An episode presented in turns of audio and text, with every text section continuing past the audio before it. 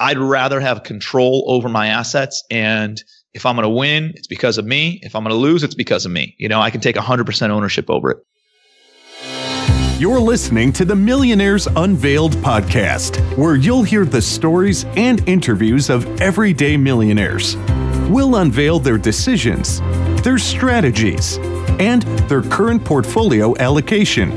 Now to your hosts, Clark Sheffield and Jace Mattinson.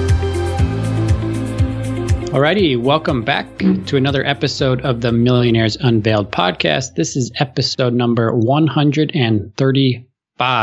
Jace, what's going on? How are you? Doing great, man. How you doing? Doing good. Hanging in there. Hanging in there. Everything's going well with us. Uh, we were talking a little bit about the show. We just had a, a interview with someone that's coming out with a new book. So there's still there's still things moving along here, right? Yeah, totally. I think for the most part here in Texas, we're getting back to some sort of normal. Took my kids to the pool today for the first time this summer, or I guess spring, summer, whatever you want to call it. For us, it's already summer when it's 90 degrees, but uh, that was nice and refreshing uh, to take them there. We went to private pool a couple different times over the last month, but this was, you know, a, a neighborhood, more public pool. So getting ready to, to kind of get back to some normal. And I think, you know, continue to hopefully slow the spread. And, and, uh, you know, I, I think we're going to have have some favorable outcomes here in the near future. You guys are starting to get more cases though in, in Texas, right? Yeah, I mean there's a, some some uptick uh, a little bit in some areas, but across you know we've had some counties that haven't had a new case in several weeks now. So hmm. awesome, awesome. So another thing that's been moving. We're recording this May twentieth here, so another thing that's been moving the last couple days is is the stock market, right? Yeah, S and P this week is up 6% and it's only like 11% or so off the high from Feb from end of February and the Nasdaq's only off I think like four and a half percent from its its all time high on February 20th. So four percent, pretty crazy to be down only four percent right now with all, everything that's going on, right? Yeah, you know, we were talking a little bit before the show uh, about the situation. We've got all these unemployed workers right now. The government's pumped several trillion dollars into the economy now, and you know, by the way, side note, today is National Millionaires Day. So congrats to all those millionaires out there. And the crux of our show, we're recording this on May 20th, which is National Millionaires Day. But I think the markets responded to some of the positive news that they, that the market is hopeful that one, either there's a vaccine or two, that some of these companies that, that may have been hit the hardest are going to be able to kind of, you know, make a V-shaped recovery. You and I are, are in the boat that we think that it might be a little bit harder for all these people to go back to work immediately. And maybe even some of their jobs may not even ever come back. Yeah it's it's it's totally interesting. But then i think people find ways to to find to make something else happen right i think that's what you mentioned last week on the show is that totally. people find opportunities and you know, it's just it's interesting when you look at the market because some stocks have th- totally thrived, right? You got Amazon and some of the healthcare stocks. I mean, some of the healthcare stocks are either up or haven't moved, and then you have stocks, obviously, like the travel industry and cruises that have gotten crushed. But if you look at Amazon, it's pretty interesting. So I have a six month chart pulled up. So they reached their high, previous high, I think in February uh, February 20th ish, right? Then they dropped. So they dropped about 21%, 22% on March 12th or so was their low, or give or take. I'm just kind of using rough numbers here. And since then, since their low, they're up 40%. So wow. Sin- since their recent high in February, they're up 16%. So if you bought Amazon mid March, you're up 40 something percent. So pretty, pretty amazing that how they've been able to weather it, right? I mean, obviously it depends on the company, but I don't know, pretty pretty interesting right now to see and Facebook spiking right now and everything. I don't know. We'll see. We'll see. I think normalcy is coming back maybe slowly but surely. Yeah, I think it poses the question how how do you go and invest in in times like this? Do you try to pick those stocks that are maybe the stay at home stocks and and ride those out for the long time? Do you stick with the FANG stocks that have shown that they can have their workforce go home and continue to produce for the most part, uh, with maybe the exception of a couple that have you know significant exposure overseas. You know, I, I don't have the answer. I think everybody needs to decide that for themselves. I personally haven't been playing the market, but we've you and I have both bought as it was declining. uh, to some degree. I know you bought a lot more in, in, certain stocks than I did, but the interesting thing is too, you know, I see Southwest uh, report today that all of a sudden they're adding a bunch more flights back in June because the demand spiked so fast. Oh, interesting. I didn't see that. Yeah, so I didn't see that. You know, I think didn't you buy some of the some of the airline or travel? I stocks? bought some airlines, and I'm up in. I so I bought. It's so funny, right? I bought it March 23rd or so, which was the low, right? The problem is I bought airlines. so they, they among other things, right? So some of the stuff is done really well. So on, uh, I'm trying to just open it up here. So on airlines, I'm still down on Delta and United, but I'm up on Southwest and I'm up in my airline fund. My biggest winner is Eldorado Resorts that I bought at the end of March, and that's up 139% since I bought it. Wow. So, Any reason why? That, oh, I don't know. I, I, think maybe gambling's coming back or they're, they're, they're buying Caesars entertainment. So I, I think maybe just that news made it spike initially, but obviously just dumb luck here. I'm no I'm no stock trader, but pretty interesting. So anyway, speaking of risk a little bit, right? We've got a new sponsor for the show, RIMS. So we're appreciative to them sponsoring this week's episode. They're a global organization dedicated to the profession of risk management. For nearly 60 years, RIMS has delivered the latest strategies and resources that allow risk professionals to grow, innovate, and succeed in any business. RIMS works with industry leaders to produce content and online training that business professionals turn to. Topics include business continuity, cyber risk, risk management techniques, the fundamentals of insurance, and more. There is also a private members only site where people can discuss sensitive issues and get honest answers. Members have been leaning on each other as well to navigate this global pandemic. If you're concerned about the safety of your employees and the sustainability of your organization and business, you need the resources and connections RIMS provide. Learn more at go.rims.org slash unveiled. Again, that's go.rims, that's R-I-M-S, dot org slash unveiled to learn more, and you can save 25% of off of a year long membership. So thanks again to RIMS for sponsoring this week's episode.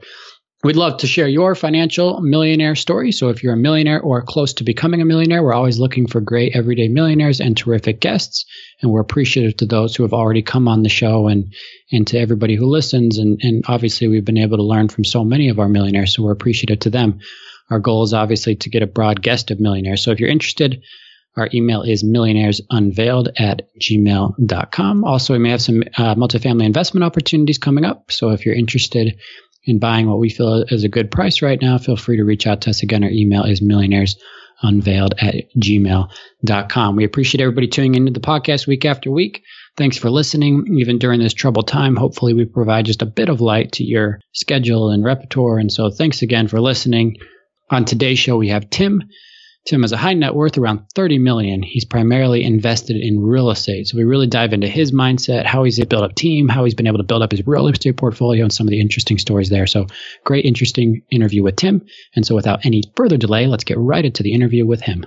Tim, do you want to just give us a little bit about your background and kind of what you're up to now? Yeah. Well, first, I appreciate you guys having me, Clark, Joe. Appreciate all the all the value you guys bring, and um, excited to be here. So, um, my my background's in real estate. I'm a real estate guy. I, I was going through college when the market was going crazy back in 03 to 07 and um, I saw people, anybody who had a breath could could make money in real estate, right? And I was a money motivated kid back then, and decided I want to get into real estate. And so after college, um, in 2007, I moved out to uh, New York City. I'm from Cleveland, Ohio originally. Moved out to New York because my brother was living there, and he's like, "Hey, man, come and live with me." And I, I thought you got involved in real estate by becoming a real estate agent. So I went and got my real estate license, and um, uh, took a job working for a a brokerage firm, but a commercial brokerage firm, and they essentially negotiated leases and uh, did some investment uh, and apartment building sales and and uh, uh, for all these landlords in in Manhattan. And I remember, like, I'm a new kid on the block, right? And so they give me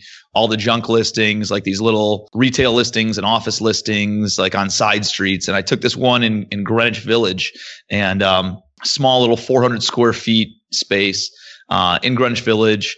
And uh, I remember negotiating a lease on that. It took me about eight months to negotiate the first lease on it and actually close a deal. And on that, it was 400 square feet. We signed a lease for $10,000 per month with a 4% annual increase over a 12 year lease term. And you know, I'm I'm a I'm a numbers kit, right? And so I, I start running the numbers on this thing, and I'm I'm realizing this landlord over the next 12 years is going to make almost two million dollars for doing something at one point in time, and this is one of eight retail spaces, and this is the smallest retail space. And they got 15 stories of apartments above it. And I quickly realized I'm on the wrong side of the coin. I need to be owning real estate instead of brokering real estate. And so I, um, you know, started going through this this whole analysis paralysis phase of just trying to study everything, learn as much as I possibly can, and that's right when the economy started started dipping. So 08, 09 come thankfully I didn't get in real estate before the market shifted, um, not from an ownership standpoint anyways. But as soon as it dipped, I realized like there's some real good deals out here. And uh, it was kind of weird though because I, I was all excited about getting into real estate and and meanwhile everybody's like run right? Like get out of real estate. I was like i just showed up to the party. What do you guys want from me? And so i uh, uh, didn't have any money. I'm 23 years old at the time in early 2009 and i decide that i want to buy a house and i ended up buying I moved down to Charleston, South Carolina, which is where I split my time between Cleveland and Charleston now. And when I was down in Charleston, South Carolina, I found the cheapest house on the MLS, and it was it was a dump, man, in a really rough neighborhood. But it was the cheapest house on the entire MLS, and uh, it was twenty five grand. That was awesome. The only issue was I didn't have twenty five grand at the time, and um, but I had this credit card, and so I called up my credit card company, asked them to increase my limit. I asked them for a hundred thousand dollar limit increase? And they said, absolutely not. Uh, but they gave me 15 grand. And so I, I made an offer on that property, went back and forth, got it for $14,000 and uh, put all the sweat equity in myself, did all the work and uh, ended up selling it to one of the neighbors. And I made $13,000 in about 100 days. First deal, wor- worst economy I've ever seen, and uh, without knowing what the heck I'm doing, and uh, was hooked. And so I've just been doing real estate ever since. Got it a whole def- whole bunch of different aspects of it. Wholesaling uh, the retail flips that you see kind of like on hgtv uh, the turnkey space where we'd buy and renovate a single family house and then sell it with management in place to a white collar professional. Open up a management company and uh, then i got into apartment buildings and i started focusing on apartments. I bought my first one about seven seven and a half years ago and really been focused on apartments for the past four years. And um, over the past four and a half years, I've grown my portfolio, um, and that's that's 97% of my portfolio is apartments now. I have a little bit of other stuff, but 97% is apartment buildings, and I'm currently at a little over 3,700 apartment units. Uh, it's about a 300 million dollar portfolio value, and I only owe about 180 on it. So uh, we're at a pretty good basis on the on the portfolio. We have a lot of equity built up, and um, and we we have a very specific buying criteria and business model of of uh, you know I, I saw everybody who made a lot of money and people who lost a lot of money in the last market cycle, and my entire business model has been modeled off of that. Uh, to ensure we can ride out any sort of uh, market shifts or anything else that occurs, because as we know, real estate's cyclical and uh, it's going to happen again. Wow, that was an awesome story. I want to get into some of the details and stuff, but what, what's your net worth sitting at today? Uh, a little over thirty million. And, and you so said ninety-seven percent of that is is basically in multifamily real estate. Yes, yeah, and the other three percent is in other sorts of real estate. You know, I got a couple hundred thousand dollars sitting in a bank account for uh, you know IRA and 401k type stuff. But other than that, everything is uh, is either in cash or in real estate. And so um, it's just I, I like real estate. You know, I know it. I can. It's predictable for me. I can control it. I, I'm not a stock guy. I just I, there's something that doesn't sit well with me with investing in a in a stock where I can't control it. I can't control if you know Volkswagen's cheating, or, or, I think it was Volkswagen, is cheating emissions tests, right? Or if Elon Musk smokes a joint on public television and uh, the stock drops by 15%, like that's that's not something that I messed up on. I just I, I'd rather have control over my assets, and if I'm going to win, it's because of me. If I'm going to lose, it's because of me. You know, I can take 100% ownership over it. Totally. So you said you've got a little bit in in IRA. Is that invested in the market, or is that self directed into real estate as well? Yeah, it's in the market. It's kind of just set it and forget it, put it in the market. I'm I'm 34 years old as we're talking today, and um, so I some time on my side. I don't know if that's the right mindset because I know there's a lot of smoke and mirrors in the the traditional finance realm. But you know, I I set up an IRA, set up a 401k, and just been contributing it to it. And it's just one of those set it and forget it, and hopefully it's there. And I got a bunch of money in there 20, 30 years from now. But I would never bank on that. I I bank on my real estate. And although I'm I'm all in on real estate, I'm diversified across 50 different properties, right? I have apartment buildings all over the country. And we were talking before we we started recording here is I have stuff in multiple states in the Midwest, all over the Southeast, all over the South, and a little bit in the Southwest. And um, so I'm, diver- I'm diversified across different buildings, different markets, different sizes, different uh, classes. Some are some are new construction, some are renovated A class buildings, some of them are renovated B class buildings, and um, it just kind of I'm diversified in that regard. And I buy for cash flow, right? I don't buy anything for speculation. I don't hope that appreciation is going to occur. I buy a lot of value add apartment buildings, meaning they're physically distressed or managerially distressed. And then we, we create appreciation. We force the appreciation up um, by putting in that sweat equity, by doing that, that value add improvements of renovating the property, putting better management, better tenants in place, and then, uh, and then letting it cash flow. So, Tim, you mentioned a couple minutes ago or 30 seconds ago or something, you have a unique uh, strategy, right? That you've seen people succeed, you've seen people fail, and, and, there, and therefore you've kind of taken pieces that you've learned from them and applied it to yourself. So, is that what your strategy is? What you were just saying? Is it just unique for unique for cash flow? Is there what are you looking for yeah. specifically? Yeah, great, great question. And uh, I, you know, the the real thing is how do you mitigate risk, right? When you become a millionaire and you you increase your net worth, especially when you don't come from money, um, you're almost afraid to lose it, right? And so one of the the very real things I focus my my time on now is not only increasing my net worth, but also increasing that safety net and reducing the liability and the risk that comes with it. So if a market cycle does occur, if uh, the economy does shift, if we go into political uncertainty or economic uncertainty or turmoil of some sort, like what what does that look like? And you know, I, I remember when I was first involved in real estate before I started investing, you know, 15 years ago, I I was was meeting these people and I, I talked to people in 07 08 and they're like yeah i was worth uh, 65 million dollars before the market shifted and i lost everything and i remember thinking to myself mm. like how the heck is that possible how are you worth 65 million dollars and and you have zero a year two years later. Like how is how is that possible? And and by by sitting and then i met other people who were able to ride out the storm. And not only were they able to uh, survive but they were able to thrive. And they bought all this real estate for pennies on the dollar when the market shifted. And i'm like how, what was the difference between those two stories you know? And sitting back and looking at it um, there were a few key points. One is uh, there were a lot of people who bought at a retail price, hoping that tomorrow the value would go up. And then when it didn't go up and it actually went down, they, they, they had negative value in their property. So that's number one. Never buy retail, always buy wholesale. I always buy, and I'm all into one of my apartment buildings for usually 60 to 65% of that stabilized or after repair value.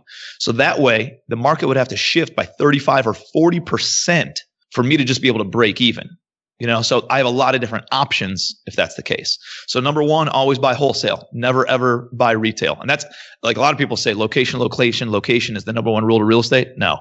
Wholesale, wholesale, wholesale is the number. I've I've made a lot of money in really rough areas because I always bought at a wholesale price. Uh, that's number one. Number two was uh, never speculate on appreciation. Always create appreciation. You know, again, going back to that uh, that earlier example is they buy at a retail price and hope that the value would go up. I would never want to hope for, for any of that stuff. I'm going to take control of that I'm going to create the appreciation by putting in some sweat equity. And so by renovating the units and uh, bumping up rental rates and reducing expenses by putting LED lights in and low flow toilet, uh, toilets and shower heads and like doing things like that where, um, where you could, you can predictably increase the value of a commercial real estate uh, property, to me, it's you're not gambling, right? You're more uh, uh, refining the process, kind of a thing, and it's very predictable of what your returns can look like. So that's number two. Never speculate, only create appreciation. And then uh, another one would be always buy for cash flow, and that kind of they, they all kind of um, fall in line with each other. But the people who bought for development pers- purposes, and again, going back to the speculation piece, I, I you know, they're buying land, they're going to build it all out and sell these houses, and they think they can sell it for four hundred thousand dollars a house. And then the market shifts, and they can't sell it for that, and they're in into the uh, the land and the the houses for more than that. Like that's when people lose. If they were buying for cash flow, if they were buying cash flowing assets at a low enough basis, meaning a wholesale price, then they could have rode, ridden out, ridden out any sort of storm that occurred. And know, maybe they, uh, on paper, the values went down for those people who who bought apartment buildings and who bought cash flowing properties. And on paper, the value came down a little bit. Maybe it wouldn't appraise, but they still had cash flow. Even if the values went to zero, that doesn't really matter if you have somebody renting from you who's paying enough in rent that covers all of your operating expenses for that property and it covers your debt service, your mortgage on that property and puts cash in your pocket on a monthly basis. If that's if that's occurring, there's always value to that, right? Even if the value on paper goes to zero, it doesn't matter because there's always value to that. And you know, eventually that, that the value will come back. And, you know, I, I remember early on in, in real estate, I always knew, like I was pretty bad at real estate for the first seven years I was investing, right? I got pretty good about four years ago.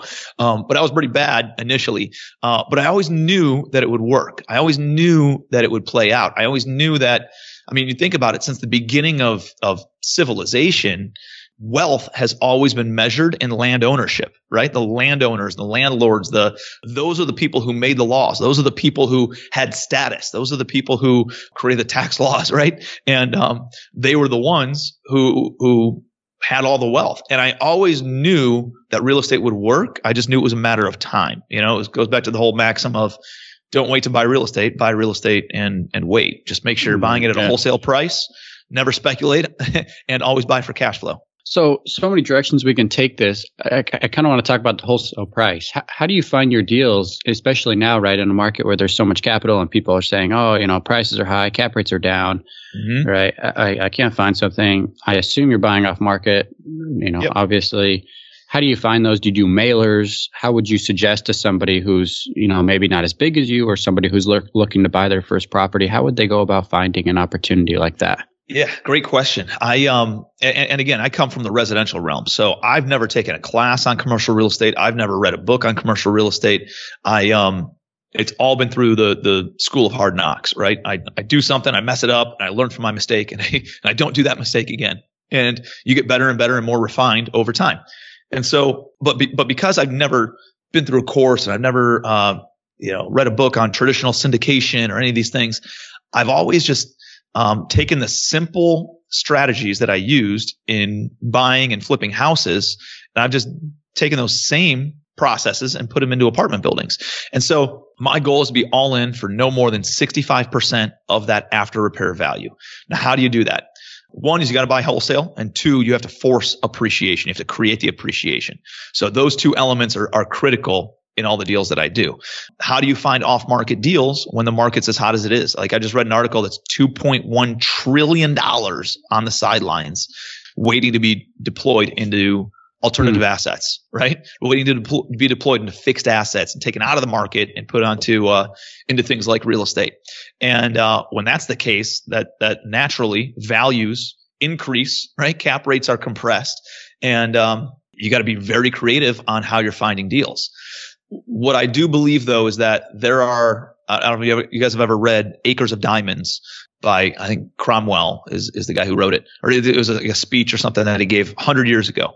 And the premise is that, you know, this guy who's got this farm in uh, uh, somewhere in the, the Middle East, somewhere Mesopotamia, back in the back in uh, biblical times, uh, had this farm, and you know, he's struggling to, to make ends meet, just keeping his head above water. And he's trying to, you know, do more for his family, like we all are, right? And he's in the market one day and talks to some uh, merchant who's traveled from Europe. And the merchant's like, well, you know, they're finding all these diamond mines and all these things in, in the, the Alps. And you should go to the Alps and go and mine for diamonds.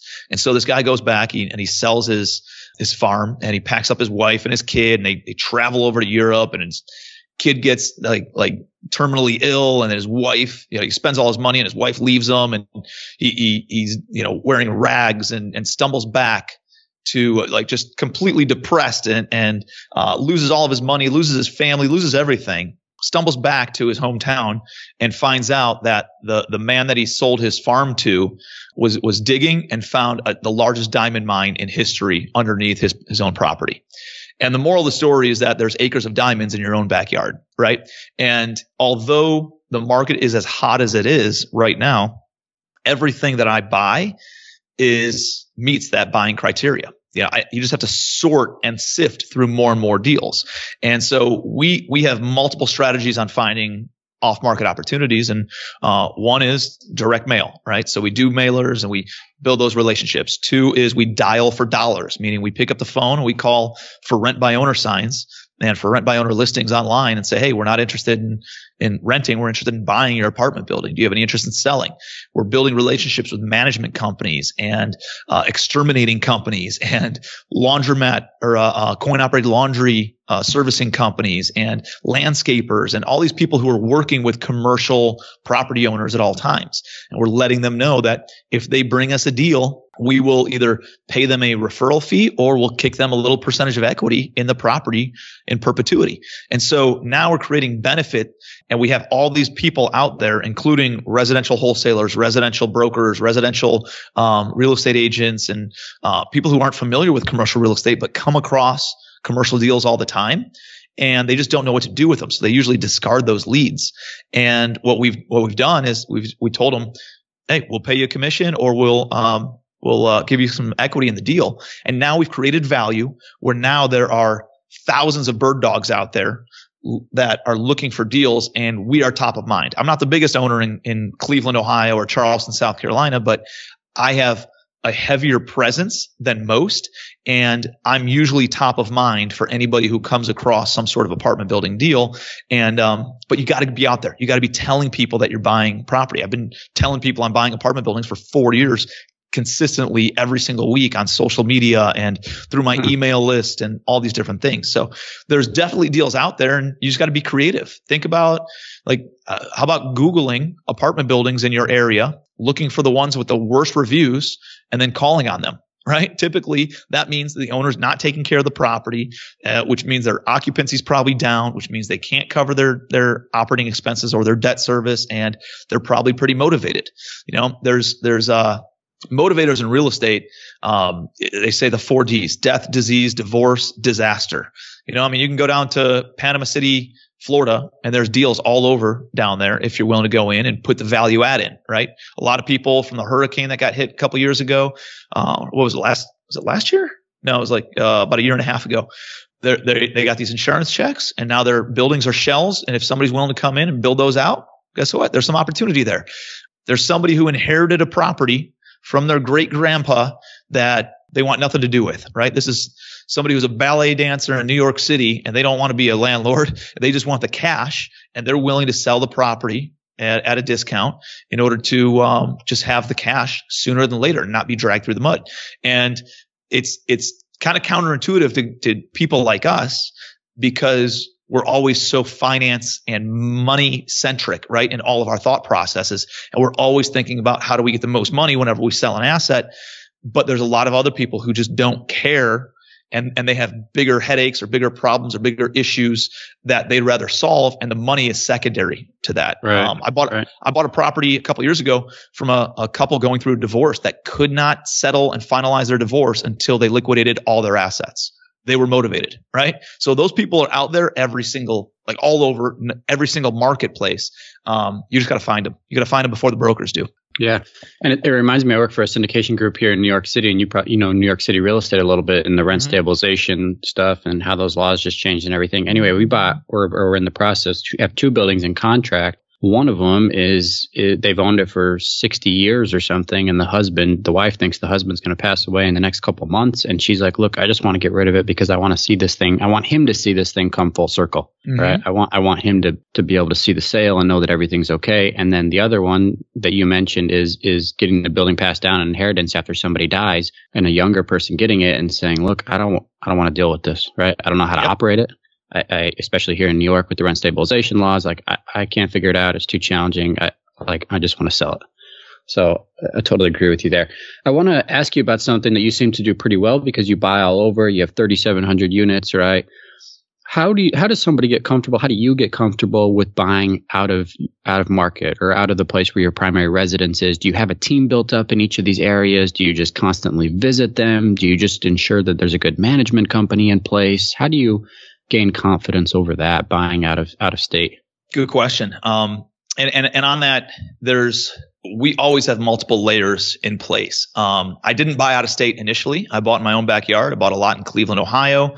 And then uh, because I lived in Charleston, I had some connections down there. I had some resources and some really, really good operating partners that were in there that just needed access to capital or a balance sheet and a little bit of, of more the administrative side taken care of. And so that's how I initially got into investing out of state. I had a good buddy in Georgia and he said, Hey man, if you'll bring 300 grand to this deal and help sponsor the loan, I'll give you X percentage of it. And that's what I ended up doing. And so that got me in. And then I realized, holy cow, like these out of state ones, it forces you to think at a different level, meaning I'm not, if it's in my, my own backyard, then my team it, it's easier to just drive to the property you know and it's easier to do those those mule type of activities versus if you're buying out of state it forces you to be more of a magician and more of a business owner and put better systems and better people and better proper uh, uh, processes and metrics in place to measure all of that and manage all of it appropriately.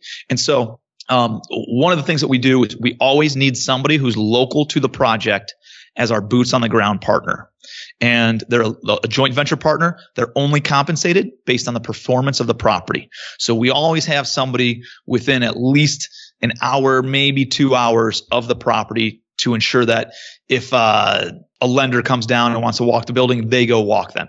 If uh, we have an insurance claim and then we have to meet an adjuster, they go and meet the adjuster. It's somebody who is, is competent, who understands business and, and, uh, can think at a higher level and problem solve at a higher level. So we always have that we have, you know, our, our buildings are all 100 units or bigger. So we, we always have a, an on-site property manager and on-site maintenance personnel as well. So we layer the, the that would be the, the most uh, day-to-day operational uh, at the base level, right? And then we have right. the local joint venture partner kind of overseeing them. We also have uh, a management company, third party management company, typically, um, sometimes it's in house, sometimes we have third party management. But um, if we had third party management, they'd be involved as well. And they're kind of handling in case the prop, the, the on-site manager doesn't do their job, they're filling in the gap while they're hiring somebody else or taking care of the payroll type stuff and uh, the financing and all that. And then my team in Cleveland, which is where we're headquartered out of, my team here would we hop on phone calls with the management company, the JV partner, and the on-site property manager every Monday. And we go through all the metrics and for about 30 minutes, we, we call every single one of our properties and uh, and run through all the metrics on on each one of those properties. And then day two, I get an update, meaning Tuesday each week. I get an update of where we are and everything, and we can I, I can meet with my team for an hour or two hours and run through everything to make sure that it's uh you know, the needle's moving forward. Right, things are on time, things are on budget, and um you know, yeah. going the direction that we need to be going in. So it's multiple layers and it's, it's again, man, it's been a lot of learning curves in that process too. But because we have a few people who um, are very accountable and are only compensated based on the performance of the property, it, it makes it more um, incentivized for them to pay attention and, and make sure the property is performing at the, the the rate we want it to. Sure. No, it's a great answer because I think it's something that people are concerned about, and you know, especially people that may live in a in a city like New York or L.A. or Boston or D.C. that's expensive, and they feel like maybe they can't find something in their area. You know, are they comfortable buying? In a place like you know South Carolina, right? Where where they're yep. far away. Anyway, and, so and, and what I would say is this, Clark, because I just bought 700 units almost two years ago from some some Wall Street guys in New York. And these guys are making five million bucks a year on Wall Street, and they're uh, they don't know what to do with their money. They need some depreciation, and they went and bought 700 units in uh, uh, in Georgia, right outside of Atlanta. And here's what they didn't do. They didn't have a local joint venture partner.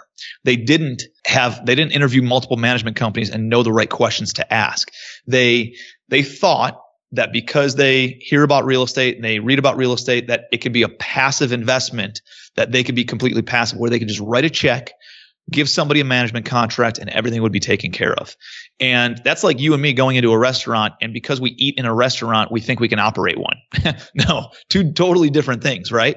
And and these guys ended up uh, getting burned by the management company. They didn't have somebody to pay attention to the property. They got so salty over losing money on the property that they wouldn't reinvest. So you know what happens then? You go into this negative spiral of not being able to turn units, occupancy drops, crime increases, and uh, you can't cover your debt service, you can't cover your operating expenses, and all these things end up happening. They end up dropping to about 40% occupancy. And somebody then who knows what they're doing, like me, comes in and we made them an offer. I bought 700 units uh, in June of 2018 yeah, June of 2018 for um for 10 million bucks. You know, fifteen thousand wow. dollars per unit, but I had to put another fifteen grand of per unit in, and there was another five thousand dollars per unit, essentially of like holding costs and uh, uh, reserve funds and that. So, but we're all in for thirty five thousand unit. These things will appraise. We're going through the refinance process right now, and it's looking like they're going to appraise for around seventy thousand dollars a unit. So we're in at fifty cents on the dollar on those projects, and that's somebody who's smart. That's somebody who's a multi-millionaire in their business. But they realized that if they kept on focusing on apartment buildings, they were going to take their eye off the ball in their primary business and lose that income as well. So they had to just drop it and let go. And a lot of the properties I buy are from smart entrepreneurs um, who just got into another business and they were not focused. They didn't have a joint venture partner and they just thought that they could uh, give it to a management company and, and uh, the management company would look out for their best interest. Not always the case. Right. Wow. So how do you raise money for your deals, Tim? Is it is this syndication? Is it institutional money? And then do you 1031 them after, or what's kind of your structure there? It, will be interesting to get your take on this because uh, you're you're a traditional syndication guy, right? Yeah. So uh, I talked to a lot of New York guys, and they uh, this is very different because I, again, man, I, I never read a book on this stuff. I never uh, learned how to do traditional syndication. So I just did it the same way that I did single family. And here, here's the difference in my model. I don't buy anything at retail price. I always buy at wholesale price. I'm always all in for 65 cents on the dollar, as we talked about before. My model is to stabilize the property in 12 to 24 months, depending on how heavy of a lift it is. And then we turn around, we refinance it. And when we refinance it, we go to 70% loan to value loan and we pay back uh, our investors their their initial capital contribution and we pay off the whatever the, the bridge financing or the acquisition loan is. And so my model is this it's called the BRRRR method in single family. It's buy, renovate, rent, refinance. And then we just repeat, right? Rinse and repeat. And we do it over and over and over again. And so m- my investors are only in, like their money's only invested for typically 12 to 18, eh, let's say 18 months on average. We average 15 to 18 months. And so even though I'm buying distressed properties, it's very predictable for me of what the capital cost is going to be on that money because it's such a short time frame. So if I'm going to borrow a million dollars, I don't, I don't, I don't fully agree with traditional syndication for value add deals. I think if you're buying something stabilized, that's amazing. Um, it, it, makes a lot of sense because you're not, you know, the operator's not taking on all this effort, and all this work in order to find off market deals, spending the money, spending the time, sifting through 400 deals a month in order to buy one or two of them, which is what we do. And then, and then dedicating the next year and a half of their life to making sure that this thing you know, uh, again, meets the meets the budget, yeah. meets the timeline. Yeah. So totally agree. Uh, you, you, know, I, I I don't like the idea that investors. I've seen people in traditional syndications who invested in traditional syndications, and they I, I'm invested in one right now. It's been two years that I invested my money, and I've never seen one dime back. Right? Because because they're going through the value add. And just uh, hey, they tell me it's moving along, but I, I I like the belief of seeing actual money. And then the other thing is investors like a predictable return and then they also like having some equity upside in the deal. And so i've realized that and i've created kind of a hybrid of it. And um, i don't take acquisition fees i don't take asset management fees i don't take capital management fees i don't take you know fundraising fees i don't take capital events fees or anything like that. I only get paid when the investors get their money back. So i make zero money until the property refinances and then the investors get paid back. The difference is the investors make 10% fixed return on their investment, pref return, regardless of the property's performance while their money's invested. So if they invest a million bucks, they, they get a hundred thousand dollars a year for a year and a half. It'd be, you know, $150,000. It's a good, respectable return. They get that money back when we refinance. Then they keep 20% of the deal in perpetuity even with all their money off the table, they have 20% of cash flows, 20% of the equity that's still in the property, 20% of depreciation, 20% of everything, future sales proceeds, everything. For, for me and the joint venture partners, we keep 80% of the deal. But again, we don't nickel and dime on fees and we only get paid. And we're, we're again in the boat rowing in the same direction as the investors. It's just more aligned of a vision. But we also have a bunch of uh, have more equity incentive because of that. So when you talk to somebody who's familiar with traditional syndication, which is completely the opposite, right? The operator gets 20% ownership and the investors get 80%, but the operator is getting fees and the the investors only getting paid based on the the performance of the property. It's a little bit different and it's hard to do that. The other thing is my my investors are only in for 18 months versus 5 to 10 years in a traditional syndication. So I can, right. although it's only 20%, I can roll them into three or four different deals over that same time frame. And they're really back at the 80%. And we don't have to sell the property in order to get their capital back. They actually have equity and all these things, more diversified, and, and, and they have equity and they can build long-term wealth versus more the transactional stuff of having to sell an apartment building and retrade it every five, seven years. So it's just, it's just different. It depends on the type of deal you're buying. It depends on the type of uh, market you're buying in. And, um, you know, and how stabilized the property is. So it's just, it's different, right? It works really, really well for my investors. It works well for us and everybody, uh, makes a really good return, but it's a heavy lift as well. Yeah. No, it's really interesting. It's almost like a hard money loan up front, right? And then just a little upside on the back end because yeah, they're getting so it back kind of like hard, quickly. exactly.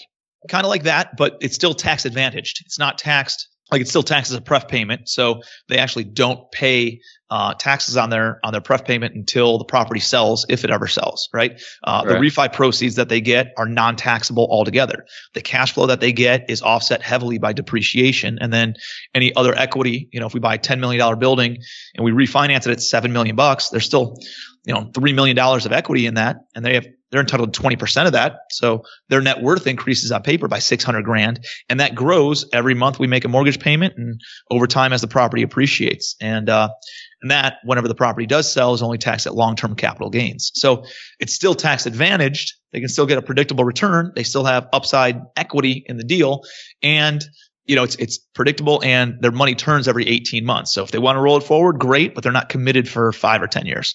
It's just it's just different.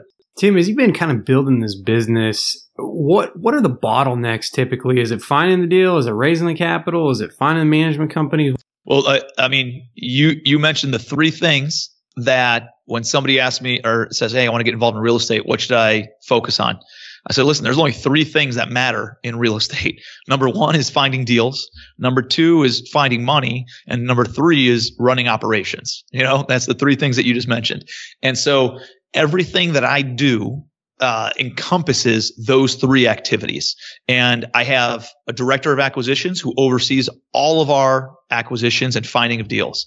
I have a uh, chief investment officer who oversees all the fundraising, SEC documentation. He's an attorney, in-house attorney for us, and handles everything there. And then I have, um, you know, my COO, my chief operating officer, who runs all the operations and has a massive team under him as well. And so my, I heard Dan Gilbert say this, the highest and use, highest and best use of his time, he said, were the things that cannot be quantified. And I thought, man, that actually makes a lot of sense because I can't quantify what I do because I'm not really the engine that runs the business. Those three guys are the engines that run my business, but I'm the fuel that runs those engines. So what I do is marketing.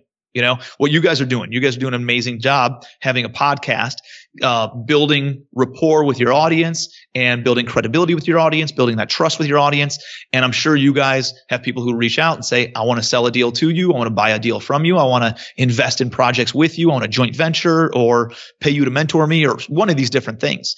And I've realized that that those three buckets, I need somebody who's a point person for each one of those.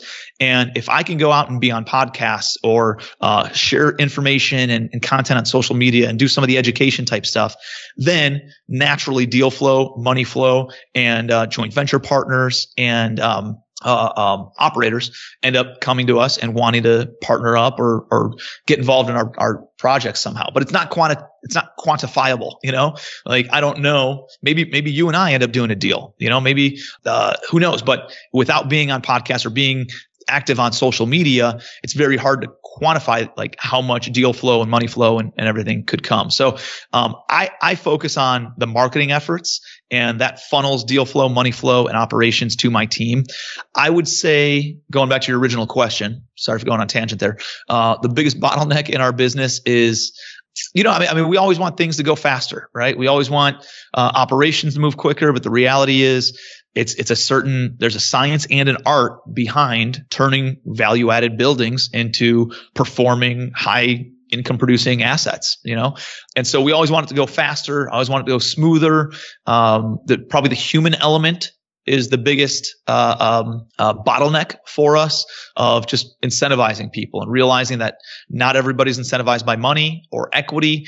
And um, kind of the human resources is, is, really the toughest part for me, at least, because I hate being an adult babysitter, but it's, it's a necessary part of the business. Like totally. it's human. Re- I have a, I have an HR guy who's like on, uh, on retainer now just because I don't want to deal with it. I don't want my time, my team dealing with it. So he's the one who's, you know, going through and, and helping out with setting up metrics and all these different things now and, and helping things run more efficiently. Yeah, makes sense. So Tim, where do you kind of go from here? You got a great net worth. You're young got a great business. What's kind of the plan for the future? Uh, well, I, my goal is to hit a billion dollars in assets. I mean, I don't, uh, you know, everything's taken care of financially, but that's just one of those one of those mindset type things. I want to get up to a billion dollars over the next couple years. I think I can do it by the end of 2021. Uh, we have a bunch of stuff that's in the pipeline right now. Some really, really good good things going on. So a billion dollars in assets is a short term goal, and then you know I've I've realized that really finance is the industry that that commands and directs all other industries. And my next goal is because I understand the operational side of things and I have the team in place and the resources and connections and um, the, the, the knowledge and the skill set on the operational side, but we also understand the business and the finance side. Uh, you know, I think w- we could really bring a lot of value to people who are buying apartment buildings on the finance side. If we can go raise the money and then offer the mentorship and things, it's a way that we can get involved in more deals and and then we can help other people get involved in deals that they couldn't have gotten into uh, initially and still protect our investors and protect our own capital and our own balance sheet because we're so active in uh, uh, the operational side as well. So uh, I think the next thing, the next step is kind of al- almost automating and franchising kind of uh, apartment building investing and developing a big fund. I want to get the fund up to a billion dollars and uh, deploy it and buy property and invest in, in commercial assets all over the country with great operators and um, and offer that mentorship and and guidance in that process. And um, I think that's that's kind of the next thing. And then um, I'm also working on a children's book series. Uh, it's not launched yet, it's called Little Legacy Library, and um, it's all about the, the personal development and thought principles that uh, that I've adopted from reading all the classical personal development books out there, Think and Grow Rich, and How to Win Friends and Influence People, and those things. And so uh, we're we're releasing all those books over the next couple of months, and I, I'm really like that's that's more of a feeds the soul kind of a thing and making an impact kind of a thing for me, and I'm I'm excited about that too. Yeah, yeah, well, good for you. So we've taken enough of your time. Let me just wrap up here with a couple rapid fire uh, questions that we normally ask. What's the most expensive car you've ever purchased? I uh, I believe in buying assets and not liabilities. So I just bought a forty two thousand dollar two year old used Mercedes GLS 450 for my wife. Um, but I bought it from my buddy uh, again, this goes back to the whole never pay retail, buy always buy wholesale. And I bought it from my buddy who who's got one of the largest used car dealerships in in Ohio, and he uh he got this eighty thousand dollar car, two years old for me, for all in forty two thousand dollars with extended warranty and everything. So I could turn around, nice. I could sell it right now for fifty five thousand dollars. hmm. Okay. Besides real estate, what items or experiences are worth spending more money on to you? I love travel. My brother lives in Europe uh, right now. I love experiencing new cultures. I, I like experiential type stuff. Um, and, and, I like doing it with awesome people, with entrepreneurs and people who have similar big mindsets. And, um, you know, I, I, I go yeah. out. I'll give you an example. I, I spent thirty thousand dollars on an eight-day vacation in in December because we rented this mega yacht uh, with a couple other entrepreneurs. We were just on it for a few days, hanging out, and talking high level principles and it's opened up so many doors and so many thoughts and, and ideas and, and opportunities for me uh, since then. So i like doing stuff like that. Okay. How old were you when you hit your first million? Do you remember? Uh 29 okay. Uh, i assume you have never used a financial advisor. I, I have one for my IRA and that kind of stuff, but I don't I don't listen to anything he says. Okay, books, books are uh, books are tools. What's what are your been your favorite book? Uh, Twelve Pillars by Jim Rohn. Jim Rohn's one of the he's like the forefather of, of personal development and was Tony Robbins' mentor. And he's got a simple book, 100 pages. It's called 12 Pillars, very profound principles. in that book, and um, it's an easy read. Yeah. Okay. Range of household income through your life. I, I, had twenty five thousand dollars in credit card debt and eighty bucks in my bank account in, in August of 2012. Uh, was making twenty thousand dollars a year, twenty five thousand dollars a year, but blowing all of it. So um, I've I've gone from uh, from as little as twenty thousand dollars a year up to uh, several million. Okay, household spending. Do you have any idea annually? Um, I, so it, it's always been about a hundred thousand dollars. We've we keep it pretty pretty stable. Um, I just bought a beach house in Charleston, South Carolina, so that just tripled my my spending. Yeah. yeah. so now I'm at about three hundred thousand dollars, uh, three hundred fifty thousand dollars annually. Okay, and then lastly is is in relation to what you do. What does happiness mean for you, or what does it mean to be happy or fulfilled in your life? It's a great question, and I, uh, I, I I ask a lot of people who are much wiser than me what that means to them as well. And uh, you know, when I when I think of happiness, I think about going to Europe and sitting in a cafe and sitting there and talking to my dad about life. You know, talking to my brothers about life and and uh, sitting there talking with other entrepreneurs about business and um, you know how to how to pursue and be the best you can possibly be in all aspects of your life, not just in the finance side, but also in relationships and being the best dad, the best uh, husband, and uh, you know having good physical health and all these different things. And and I, I don't think balance is is truly can, can truly be met, but I think harmony can be. I think you'll always lead with one or two aspects of life, uh, but that doesn't mean you need to neglect all the other things. And so, you know, trying to live a harmonious life and know that that I'm I'm really living a life that sets an amazing example uh, for others of what an exceptional life can look like you know? And and I, like like for me what what inspires and drives me and makes me happy is somebody being like you know what? If this guy can do if this kid from from Cleveland Ohio can have this have this kind of success and do this thing at, at the age of 34 years old and build up like I know if he can do it I know I can do it you know? And that giving people inspiration really makes me happy you know? And, and nice. hearing those stories of of uh, of inspiration and uh, breathing some life and and getting people motivated on uh, living their best life that's that's what really uh, makes me feel good.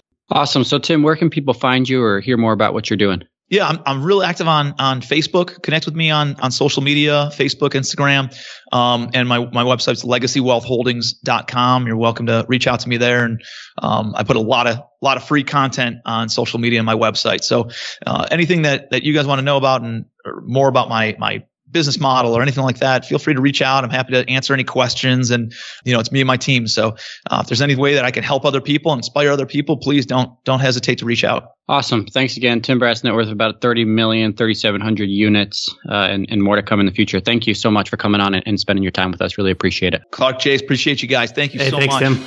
Thanks for listening to the Millionaires Unveiled podcast with Clark Sheffield and Chase Mattinson. For more stories, investment opportunities, and information, check out our website at millionairesunveiled.com. See you next time when you'll hear from another everyday millionaire.